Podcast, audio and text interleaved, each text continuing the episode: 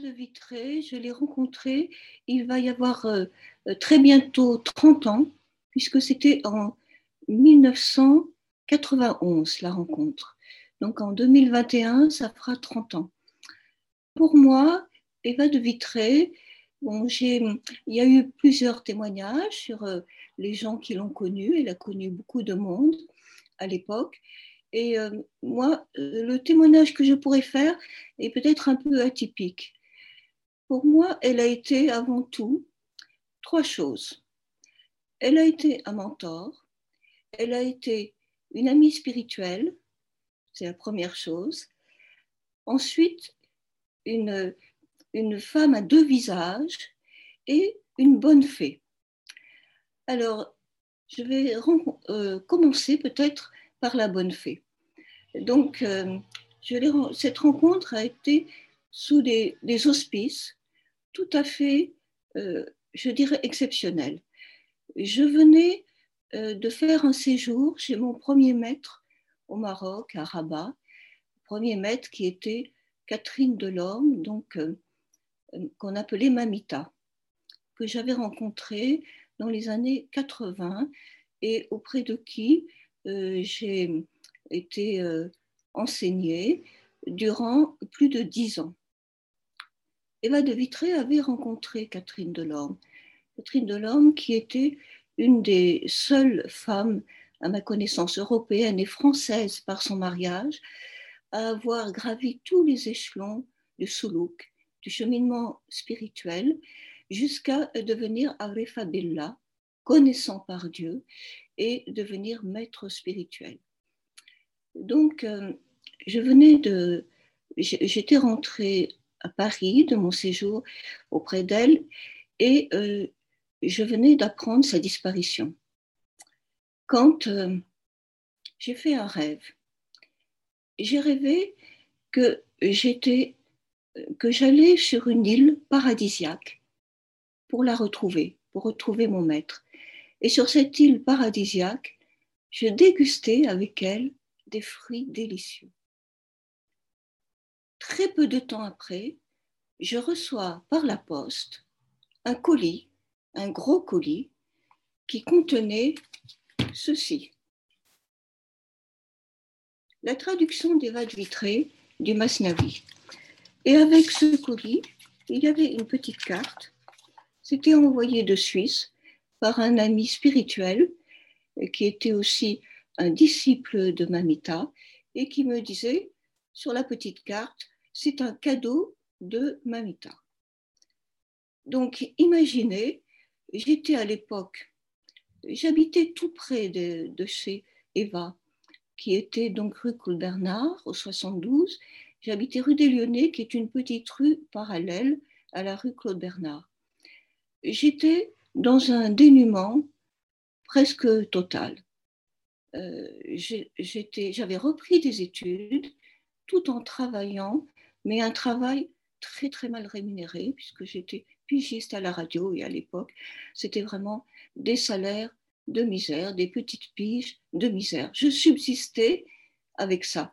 jamais, jamais je n'aurais pu m'acheter ce livre euh, du Masnavi, cette traduction du Masnavi par Eva. C'était absolument incroyable, miraculeux que je reçoive ça, peu de temps après la disparition de mon maître, vous imaginez. Donc, écrit immédiatement à Eva de Vitré euh, pour lui demander, pour lui raconter ce rêve, pour lui raconter ce cadeau et pour lui demander si je pourrais la rencontrer. Donc, on m'avait dit, je savais son adresse, on m'avait donné son adresse, je connaissais des personnes qui allaient la voir de temps en temps. Et on m'avait dit, euh, tu sais, elle est très fatiguée et elle ne reçoit presque plus personne. Tu peux lui écrire, mais euh, il y a très peu de chances maintenant qu'on puisse la voir. Donc j'ai essayé. Et Eva m'a répondu par retour du courrier.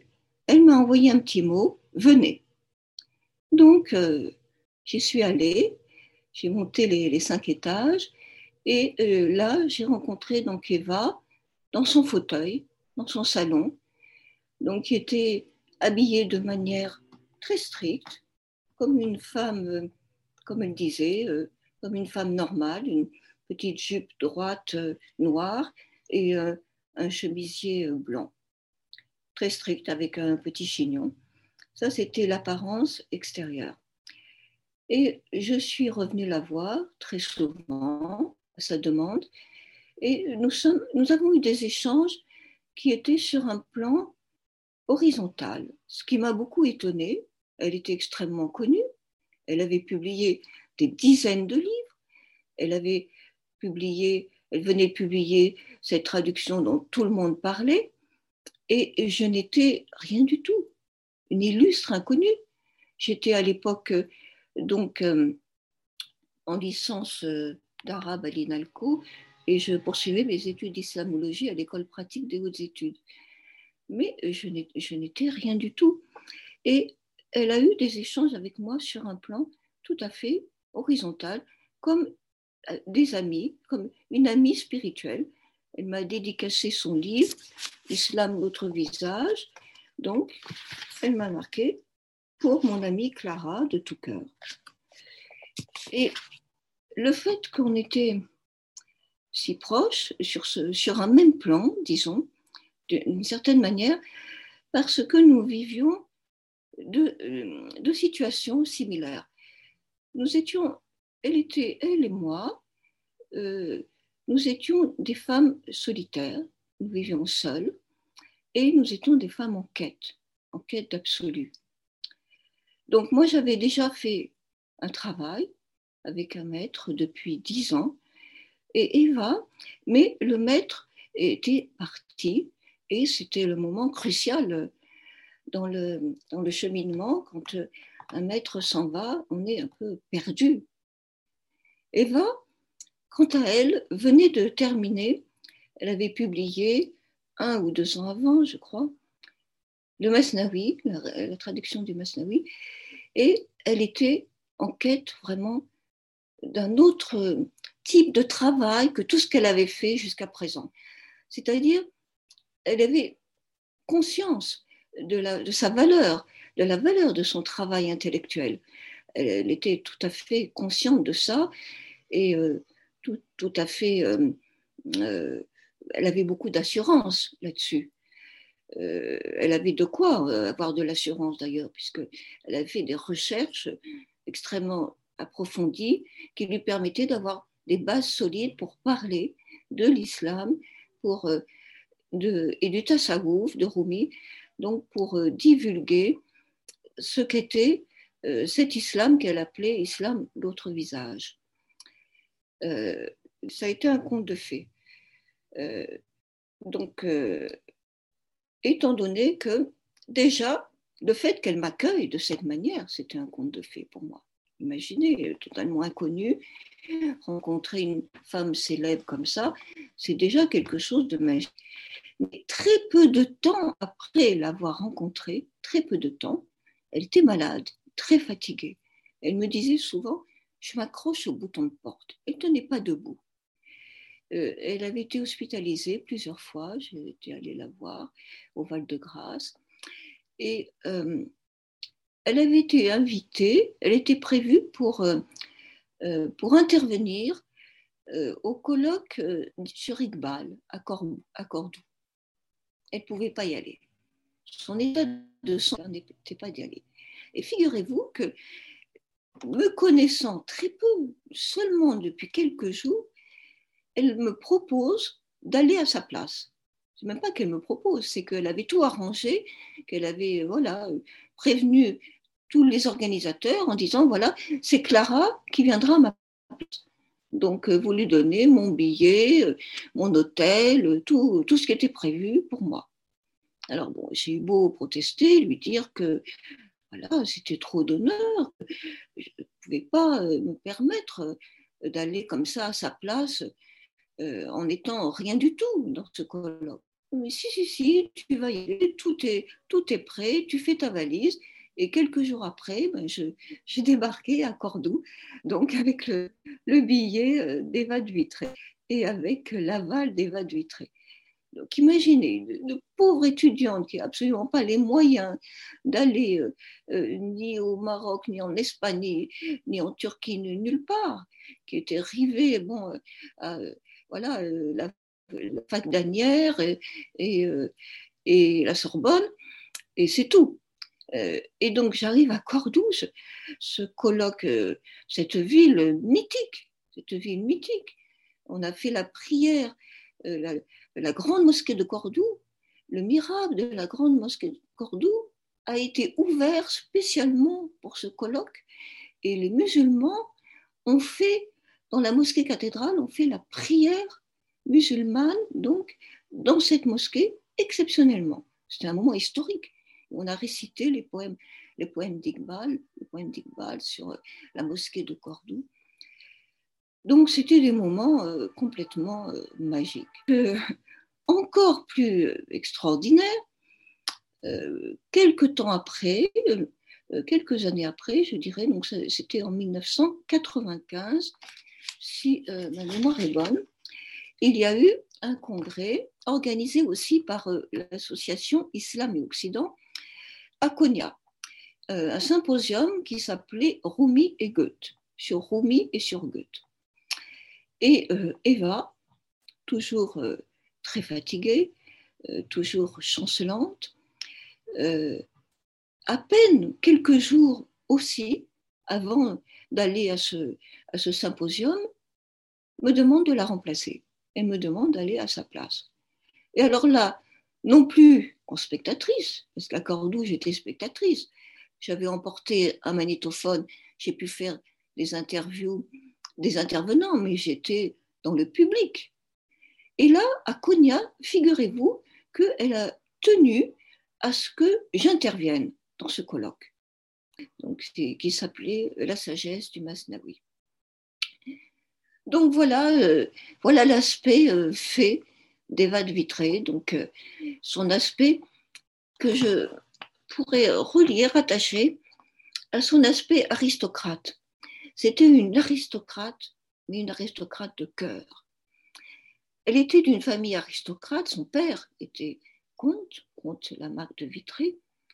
Elle m'en parlait comme euh, de quelqu'un qui lui avait beaucoup apporté, euh, beaucoup de très grande culture, des langues anciennes notamment. Elle voyageait avec lui. Quand elle parlait de son père, ça me rappelait Marguerite Yourcenar qui parlait également de son père.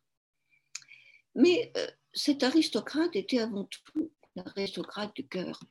Elle était dans la chevalerie spirituelle parce qu'elle était capable d'avoir deux visages. Le visage de la femme savante qu'on venait voir pour, pour ses connaissances sur l'islam, sur le tasawwuf, sur Rumi. Et là, elle était pleine d'assurance. Je l'ai accompagnée une fois à une conférence qu'elle devait donner devant les femmes euh, maçonnes dans une loge de franc-maçonnerie de femmes. Elle était d'une assurance incroyable, avec cette petite taille, mais elle avait un ton péremptoire, et elle pouvait avoir l'assurance parce que elle avait été au bout de, ses doutes, de ses questions, donc elle avait des arguments imparables. Elle avait des arguments quand elle parlait de, l'islam et qu'on pouvait avoir des, des, objections euh, à, lui, à lui répondre. Là, elle avait des arguments incroyables. C'est assez remarquable. Mais cette femme, tout à fait euh, remarquable comme cela en public, dont l'intimité était une femme d'une humilité, d'une humilité extrêmement touchante, vraiment touchante. Donc, elle me parlait, on échangeait, en grande humilité, d'égal à égal. Euh, Eva parlait d'elle vraiment euh, par moments, euh, avec beaucoup d'humour, beaucoup de distance.